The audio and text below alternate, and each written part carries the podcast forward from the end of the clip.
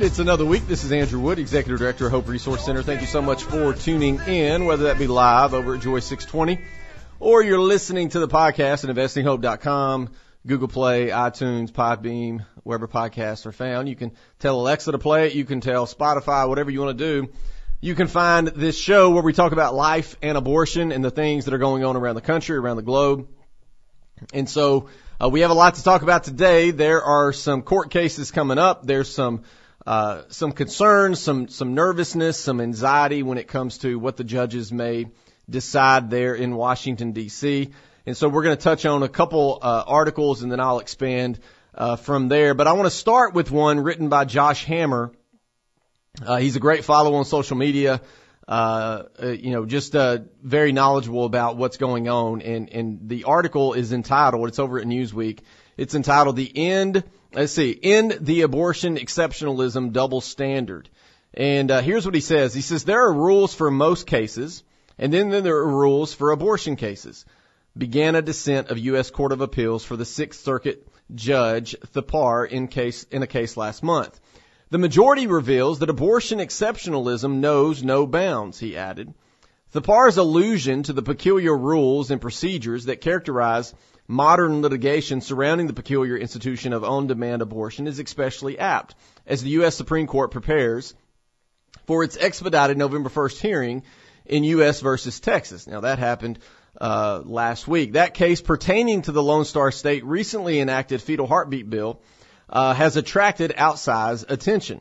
The media has obsessed over this uh, procedurally novel manner in which the pro-life statute operates. But the untold story is the special treatment afforded abortion defenders. As the media has reported and misreported ad nauseum, the Texas Heartbeat Act expressly strips Texas government officials of the ability to enforce the state's own law, instead relying upon private citizen watchdogs for enforcement. The media's ire has partially focused on Jonathan Mitchell, the conservative attorney who was SB 8's lead architect. As a mid-September uh, New York Times article accurately noted, much of the groundwork for this bill was laid out for all to see in Mitchell's 2008 law review or 2018 law review article, The Writ of Erasure Fallacy, which explains, quote, the federal judiciary has no authority to alter or annul a statute. The power of judicial review is more limited. It allows a court to decline to enforce a statute and to enjoin the executive from enforcing that statute, end quote. The Supreme Court's majority in its September 1st decision adopted Mitchell's argument, writing, Federal courts enjoy the power to enjoin individuals tasked with enforcing laws, not the laws themselves. Doc, uh, let's see, from a doctrine standpoint, this is well settled and unexceptional. What is ex- exceptional is less a creatively designed piece of pro-life legislation, but the entirety of abortion litigation itself. Not incidentally, those invariable procedural quirks and oddities always tend to favor liberalized abortion access. First, as we most, recently saw in 2020, June Medical Services versus Russo, the court allows an extremely liberal third party standing standard in abortion cases that it does not extend to virtually any other type of litigation affecting the invocation of a constitutional or, in the case of abortion, a purported constitutional right. As Justice Clarence Thomas noted in dissent, he said this, under a proper understanding of Article 3, which establishes the federal judiciary, abortion clinic, plaintiffs lack standing to invoke the Supreme Court's jurisdiction for the simple and intuitive reason that the underlying abortion right is not the clinic's to vindicate. The court does have a test permitting extremely limited third parties to invoke injured constitutional rights. But as Justice Alito demonstrated in his own June Medical Service dissent, abortion advocates plainly fail that test. Unfortunately, as Thomas wrote in his 2016 dissent in Whole Women's Health versus Hellerstedt, the court has a habit of applying different rules to different constitutional rights, especially the putative, right, uh, putative rights to abortion. Second, the mere fact that the court so dramatically expedited consideration of the U.S. versus Texas litigation as part of its so-called rocket docket, it is itself uh, uh, anomalous and telling. The November 1st oral argument in Texas will take place a mere two weeks after General Merrick Garland's Justice Department requested court intervention. For litigation involving the alleged infringement of VIEW, if any, other constitutional rights or rights would the court feel emboldened to act this swiftly? That's the thing. So just to pause for a second. I know this is a lot of legal words, but, but what, what Hammer is saying here is the court is expediting and looking at cases that have to do abortion. Would they do the same about other issues? well, no. And, and there's no precedent for it. But when it comes to abortion, they take these things up quickly. Why? Because it's a golden calf. And that's what concerns us, even conservatives, because it, we're like, hey, the court is dominated by conservatives at the moment, it seems, and yet we're still moving things forward and, and doing the bidding of the abortion industry. And so we'll see what that looks like. The article continues, the last time a court case moved at this speed was Bush versus Gore. That says something. That's all the way back to 2000. The court is apparently willing to throw out all its normal customs and rules pertaining to writs of, uh, let's see, uh, pertaining to writs, agreeing to hear a case in precisely two instances. A contested presidential election, on the one hand, or the alleged infringement of the progressive left's foremost pagan sacrament, abortion, on the other.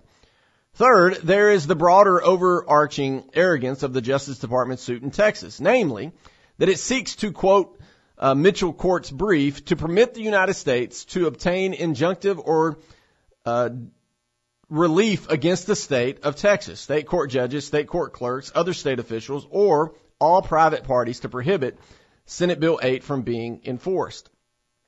Legalese aside, the federal government argument is that as chief vindicator of all constitutional rights, or quote, rights, it has the unique ability to forestall all relevant actors in Texas from enforcing Texans' duly enacted statute. The Justice Department suit fatal problem is simple. As the court maintained in the September 1st order, a federal court in our constitutional order simply does not act as a roving commission capable of enjoining the entire enforcement of a statute. Rather, a court can merely enjoin specific individuals tasked with enforcing a statute. Here, private citizens bring lawsuits under SB 8, but the Justice Department sued the state of Texas. Hence, the problem. That's why this law is so important and so uh, crafty is because it, it, it takes the power away from government officials. It's up to citizens to sue and go into litigation uh, to stop abortion, not government officials. Yet again, abortion defenders want exceptional legal treatment. They want to be able to enjoin SB 8 first, even though doing so requires ignoring a mountain of settled legal doctrine. Of course, the real reason they are nervous is because Roe v. Wade itself is on the chopping block this court term, especially in the Dobbs versus Jackson's Women Health Organization case arising out of Mississippi. A law like SB 8 wouldn't have a chilling effect if the left were confident in a strong constitutional defense of Roe and Dobbs, but they're not confident. They're scared. In a just world, Texas would prevail 9 to 0 in Texas. Thankfully, for pro-life advocates, a mere 5-4 outcome would be sufficient to start rolling back decades of misguided abortion exceptionalism jurisprudence. And so, I know that was a lot of, uh, legal jargon and, and kind of getting the weeds of things, but I wanted to put that out there because we've talked on this show multiple times over the past few months about how abortion is the golden calf right? It's the idol. It is the religion for many progressives in this country. They see that as the right that trumps all rights. And, so when, when there's a, a law that comes out that, that attacks, that, that puts its sights on abortion, they get riled up. And the unfortunate part is they have success. And so this law in Texas, which takes out all the government officials in the state of Texas to, to enforce it, the abortion industry, the, the White House, the administration are suing Texas. And so it'd be one thing if it was just, uh, say, a Planned Parenthood. It'd be one thing if it was just NARAL, but it's not. It's the Department of Justice. It's Merrick Garland. And so it's, it's the, the Biden administration leading the charge. And then the court takes the case. And they're in the process. And I'm going to talk about here in a second some concerns conservatives have because of of the way things were done on that first day uh, or, or during the hearings that happened last week. You see, this is why it's frustrating is because they call it a constitutional right and, and many constitutional scholars say, yeah, they, uh, the case in 1973 for Roe v. Wade was a, was a train wreck. It wasn't so much that, uh, that the Constitution gives a right to abortion. It was, hey, we need to make this work. So we're going to go look for it. We're going to make the Constitution give a right to the abortion, even though the Constitution currently says nothing about that. We're to, we're to find it. So when people tell you we have a constitutional right to abortion, go read the Constitution. It, it, it's nowhere to be found.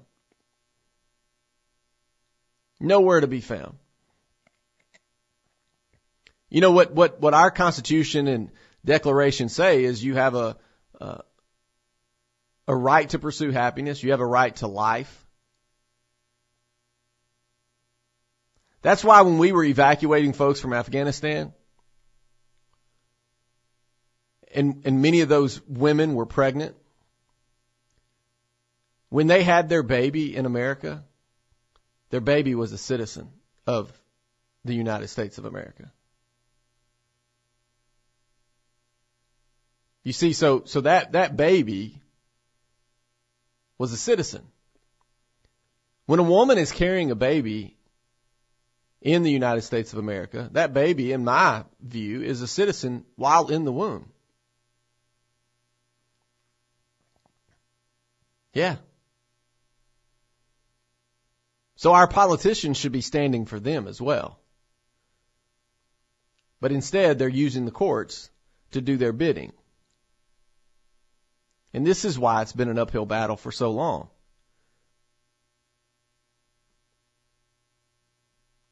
Is because when the administration tells the court to jump, the court says how high. And that's what we're seeing here out of Texas. They don't know what to do with the law out of Texas because it's unique. And there's legal scholars that say the court has no, no grounds for stepping in here because it's not about the government officials. It's about citizens filing suit against abortion providers, not against women having babies or, or trying to have abortions, but against those that would provide the abortion. And they don't know what to do. So what do they do? Oh, we need the courts to step in. You got to fix this. Now there is a, a brighter side to this, that since this bill has been enacted, babies have been saved in Texas. Less abortions have occurred. But, but at some point,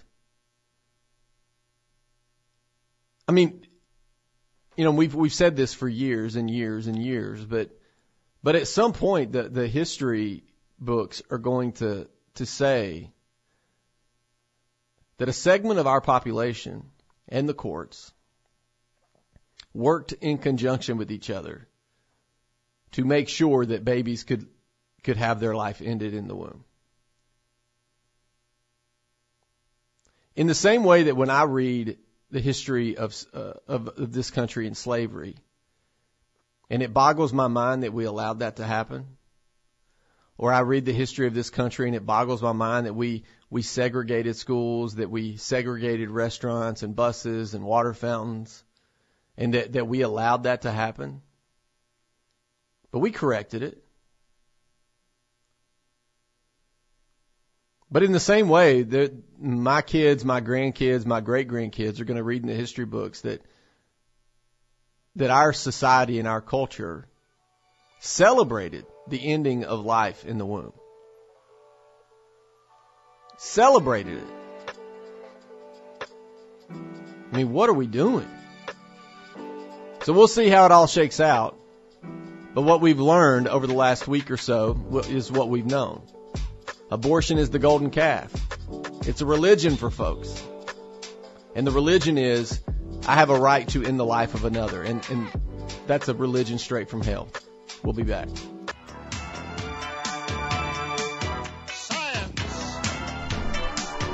So as we continue the conversation, one thing that, that we need to, to talk about is, and, and I've read, you know, th- different things over the last few, few weeks and months, and we talked about it here, uh, of, of where I think the, the decision will, will fall down at, uh, the Supreme Court level. But there are some folks that, that are concerned, and, and there's, uh, there's two judges in particular that, that we, we hope go one direction, but we really don't know with their latest uh, comments and and writings, and that is Justice Kavanaugh and Justice Barrett. Now, I, I thought Amy Coney Barrett was a shoo in that you know that she's uh, you know a Catholic mom, uh, mother of seven. I thought well, we don't have to worry about uh, where she stands on this issue, but but there's been some concerning discussions, and and there's a piece over at the Federalist that that they titled, uh, and I think rightly so, if Kavanaugh and Barrett betray pro-lifers, we must blow up the conservative legal movement. Now, what do they mean by that? What they mean by that is something we talked about multiple times on, this show and in other places. Is is my generation has been told. I remember back in 2000 I remember even going back further. Hey, you know, you gotta vote for this particular presidential candidate because the Supreme Court may be up for grabs and we want to get Republican or conservative, uh, justices in there. And so if a, if a Supreme Court position comes open, uh, if you're a conservative, you want a conservative in the White House to nominate that justice. If you're a liberal, you want a liberal in the White House to nominate that justice. And so what we've seen over the last uh, decade or so is we've seen some opportunity there. And so President Trump had three justices, three that he was able to replace. One of those being Ruth Bader Ginsburg. And so what, during President Trump's term, he nominated and had confirmed Neil Gorsuch, Brett Kavanaugh, and Amy Coney Barrett. If you'll remember, Neil Gorsuch's confirmation, pretty simple, straightforward, not a lot of fuss.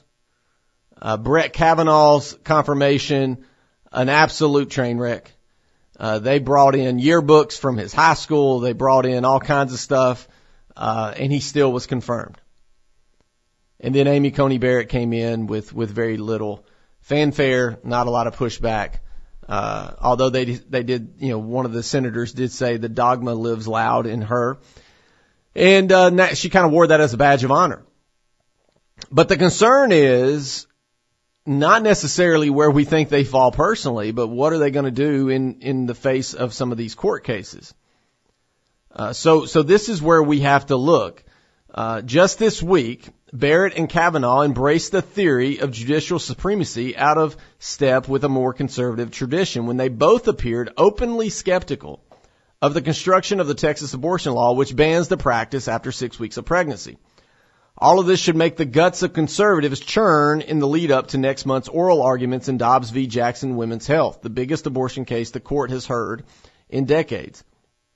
The author of this, uh, this art, article um, Rachel Bovard.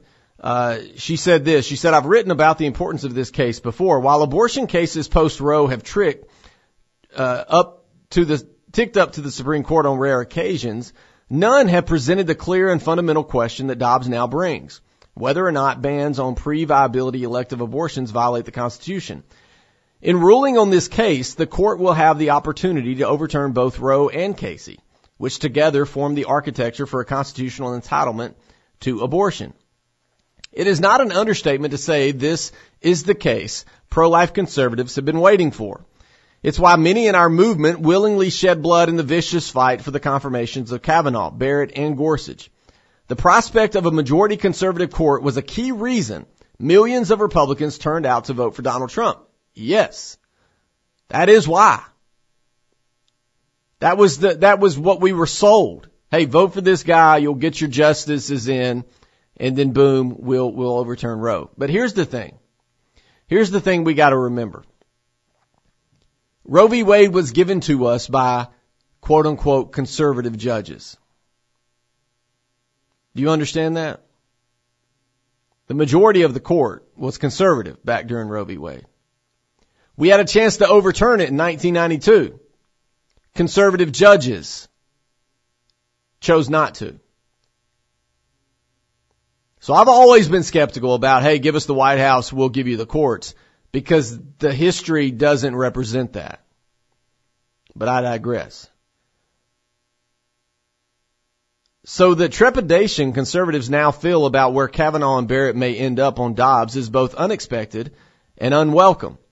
There is a distinct possibility that Barrett, Kavanaugh, and possibly the George W. Bush appointed Chief Justice John Roberts will find a way to hedge, to quote both sides, their way into a narrow and distorted opinion in a case that, as Mississippi Attorney General Lynn Fitch has laid out, demands a clear imperative with regard to the dubious constitutional standing of Roe and Casey.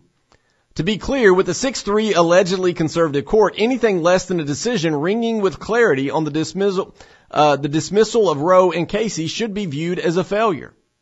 Despite the goalpost shifting going on in establishment Republican legal circles, there is no quote long game here. Although some will argue that any ruling that chips away at Casey is good enough, Roe is the case that created the constitutional entitlement. It is the architecture upon which the legal abortion structure is built. Both Roe and Casey must go. And that's right. That's why pro-lifers came together voted for a particular candidate. That's why pro-lifers and conservatives got together and looked at the list that President Trump put out and said, this is the list I will pick from.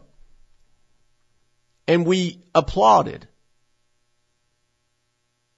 And so they have an opportunity coming up. What will they do with that opportunity? Will they take, will they, will they be originalist?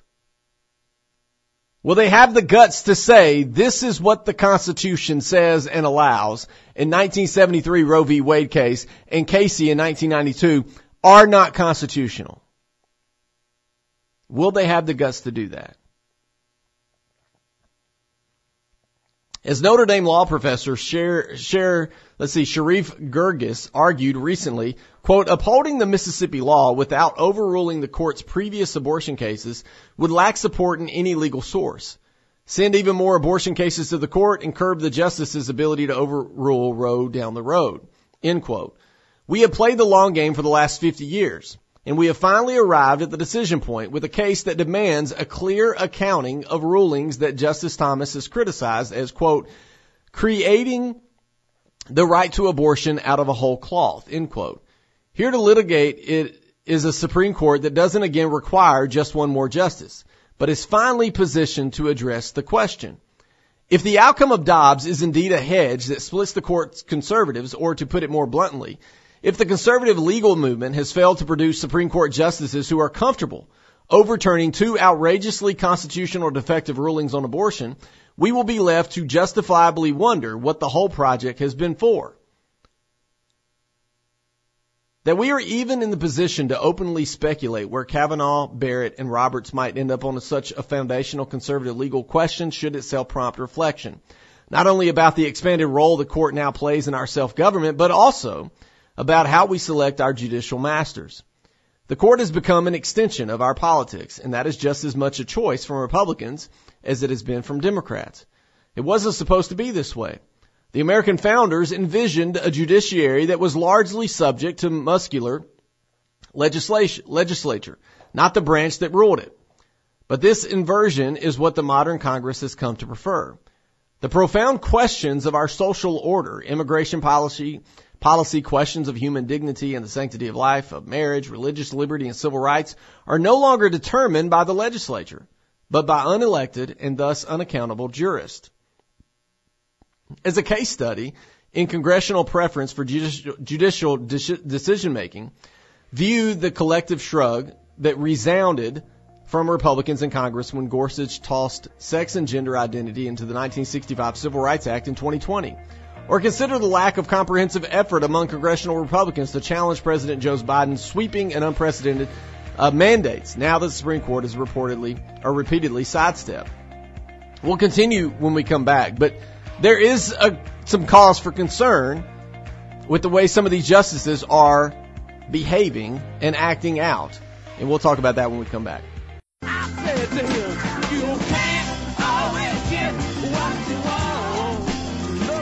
So as we continue the conversation, boy, is that true? You can't always get what you want, but we're looking at the cases that are facing the Supreme Court uh, coming up. Now, part of this is the pro-life movement is always in defense mode, right? And so, so for part of this, it's like we can't even get our hopes up because anytime we've gotten our hopes up, they've been dashed and, and we've been uh, beat by the courts. So some of this anger and, and, and concern and anxiety is because we don't know what to do. Okay, yeah, the courts should be in our favor. Uh, President Trump appointed three justices, and and then John Roberts is Bush's appointment. You have uh, Alito and Clarence Thomas, very strong conservatives, so we should be good. But we can't allow ourselves to be good because we read and we listen to what some of the justices say, and we go, well, hold on, that's not that doesn't sound like an originalist. That doesn't sound like somebody that has the guts to, to make a change. And, and part of this is we've allowed all of our justices to, to be part of the political process. Now they're politicians. Right? They're, we no longer see them as jurists. We see them as conservative or progressive or, or the like. And, and so we have to at some point see what they're going to do. And so as we lead up to that, we're going to have articles, we're going to have opinions, we're going to we're going to talk about it because we don't know. And, so uh, this article continues. It says. Uh, also consider the limp non-response from congressional Republicans to the court upholding President Obama's clear abuse of rulemaking in creating the illegal amnesty program known as the Deferred Action for Childhood Arrivals. Add the one pro-life vote Republican majorities allow each year in lieu of an energized campaign to persuade, expose, defund, and actively legislate on one of their key platform issues. Republicans in the Senate in particular will huff about not having 60 votes as a reason none of these policies would be possible. But such a position ignores the actual work of lawmaking. Using a majority to vote relentlessly on priority issues, messaging constantly toward a specific policy end, and creating a voting record unfavorable to the opposition. The last legislative pro-life victory, the ban on partial birth abortion in 2003, invoked nearly all of these methods. Today it's a rarity for the Senate, regardless of party control, to show up for work more than two and a half days a week.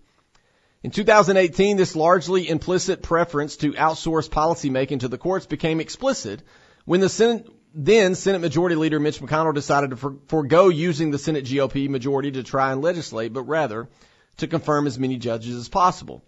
There were pros and cons to this choice, but to the clear upshot of asking judges to make every consequential determination about how the country will be ruled is that judges become effectively our politicians. Unelected politicians with lifetime appointments, but politicians nonetheless. Yet on the right, we do not vet them as such, not even close. And this author has addressed the contradictory and self-defeating aspects of this position before, saying expecting the judges to rule on matters of policy and politics while simultaneously refusing to vet them for their beliefs in those matters is both contradictory and unsustainable. A party cannot, on one hand, expect judges to issue the correct policy decrees, while on the other hand, studiously fail to take any steps to guarantee that outcome. While the left has not been shy about their practice of nominating stone cold, stone cold activists, the right has always held to the norm that judges should be interpreters of the text in front of them, rather than ideologues who use the bench to invent new values driven legal theories that impose their own views on the country. This is, of course, the prudent and correct standard of judging and of judicial interpretation writ large, but it fails to account for the intentional shift of expectations that have taken place from the quote, judge as textualist interpreter or interpreter, end quote, to our current conception of the judge as legislator. In many ways, the right's ideological position of applying the normative standard of restrained judicial vetting seems out of step with the current post-normative reality of how the country is actually ruled. The left accounted for this shift long ago, and it is why they never suffer a surprise decision from their nominees. They already know exactly where their judges stand on every issue, minuscule to monumental. But since the right is now a regular and active participant in placing the burden of self-government onto the judiciary, it would seem as though we should do more to ensure that the people we place in those positions will actually uphold our interest. For starters, this should mean that the uh, the Federalist Society requires more questions, not less. We should applaud, not condemn Republican senators who do their jobs and vigorously question the nominees of both the right and the left, and who hold exacting standards for nominees or constitutional questions. Also, the conservative movement as a whole, not just a select few, should be welcome to offer input into the selection process for nominations to key judicial positions.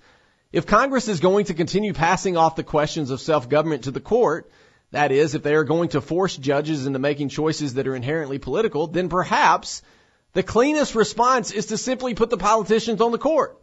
Among Republicans in the Senate, there are the three former Senate uh, Supreme Court clerks, Mike Lee, Ted Cruz, and Josh Hawley. If another vacancy presents itself under Republican administration, perhaps it's time we skip the backroom Federalist Society coronation of some pre-selected circuit court judge and simply elevate a senator to the Supreme Court. Now, some would say, well, we can't do that. That's politicizing the courts. Guess what, folks? They've been politicizing the courts for years. Now, would a Mike Lee, Ted Cruz, Josh Hawley face an uphill battle when it com- comes to confirmation? Yeah, absolutely. In the same way Brett Kavanaugh did.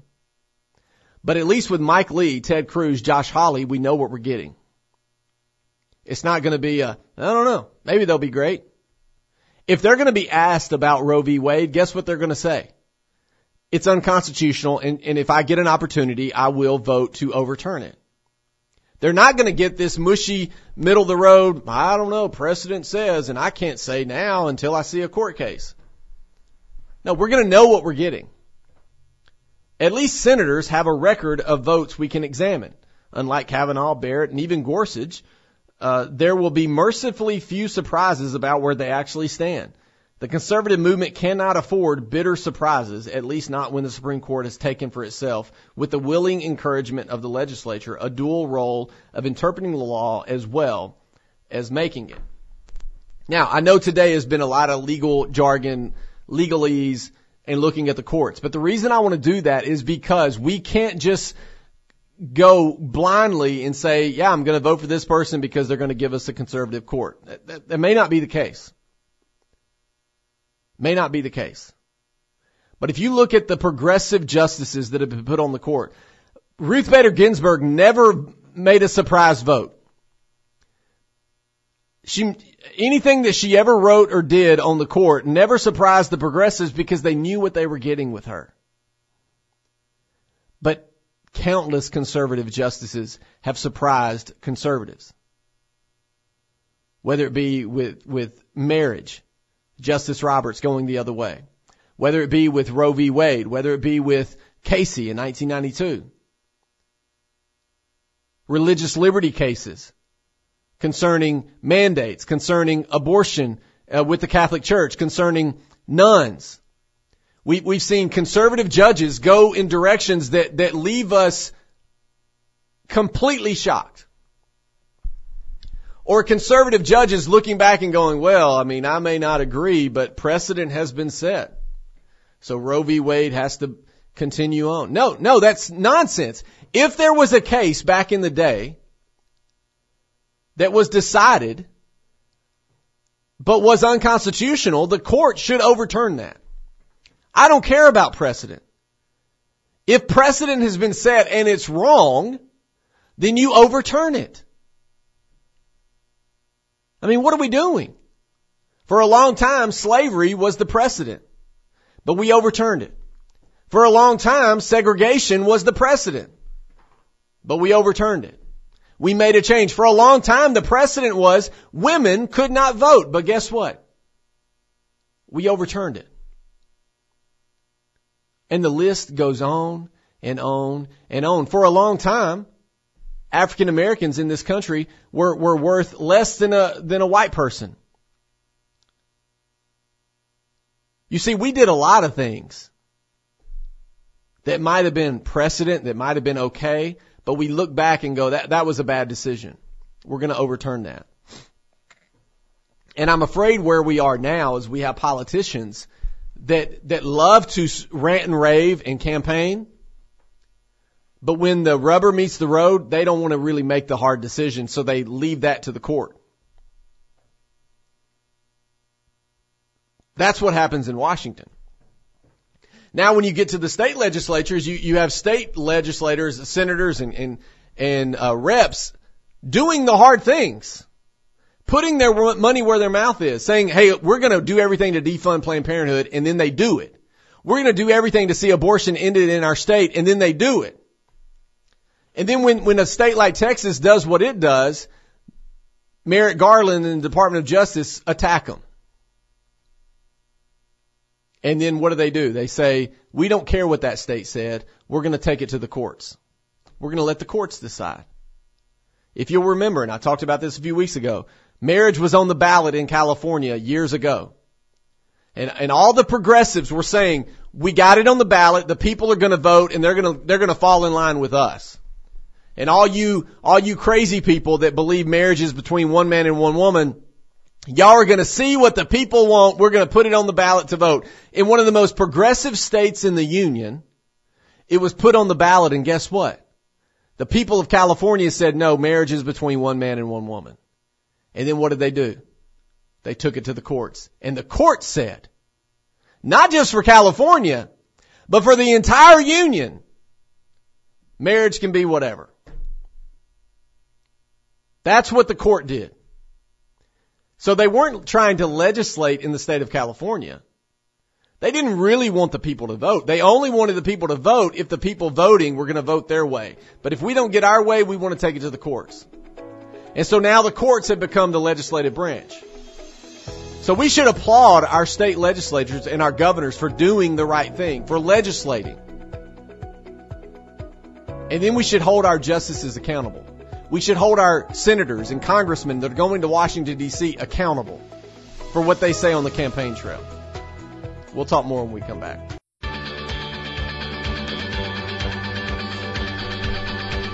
As we finish up today, you know, hopefully it's been this has been a fruitful conversation, at least to give you a, a glimpse into what's happening behind the curtain.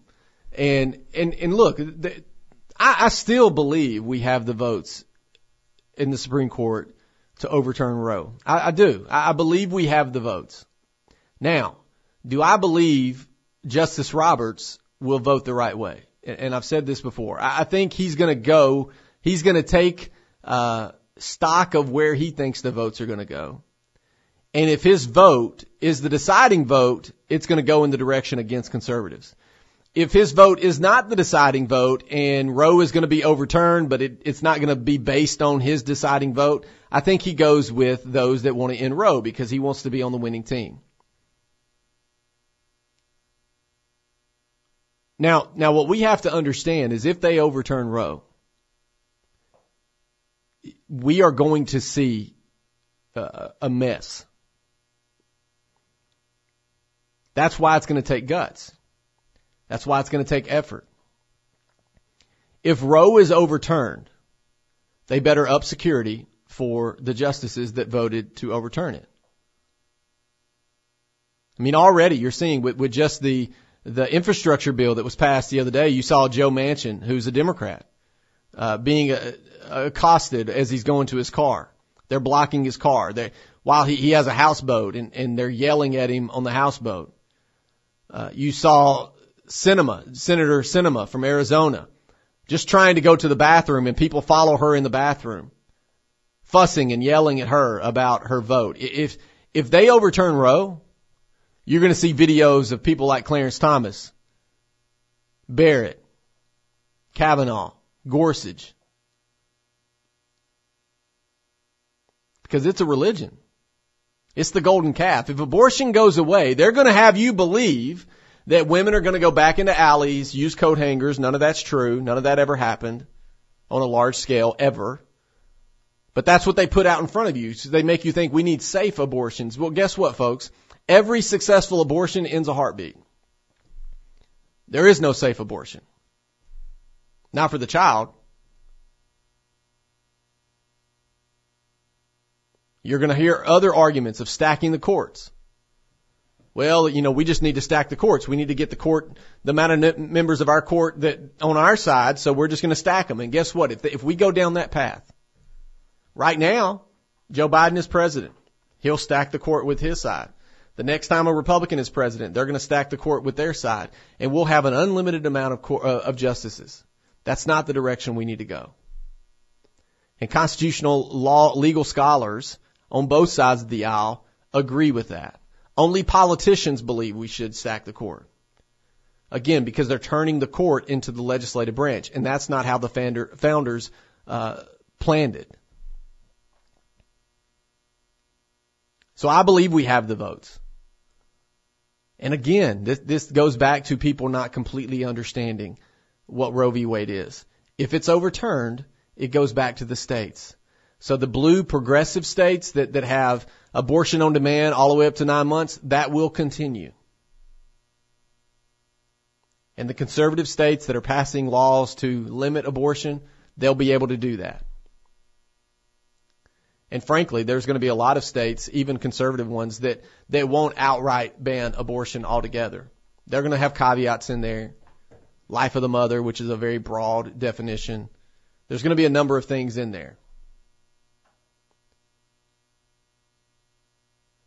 But, we've created this problem as a political class. The political class in this country has created this problem because they have kicked the can down the road and said, yeah, we're not going to legislate. We're going to let the courts legislate. That's not how it was supposed to be done. But here we are. And because politics has kind of become a sport now, we're waiting for game day. Right? December 1 is the day. We're waiting on that day. So as we lead up to that day, you're going to hear folks like me and others that are walking through what it looks like. If they do this, if they do that, if they say this, if they say that, what is it going to, what's going to happen? Because all of us be- become like news junkies. If you listen to sports radio, that's what happens all leading up to the game. And then if you have a bye week, it's like, oh, we don't even know what to talk about. And then if you have summertime where there's no sports, it's like, oh, we don't know what to talk about. We're just going to talk about the upcoming season.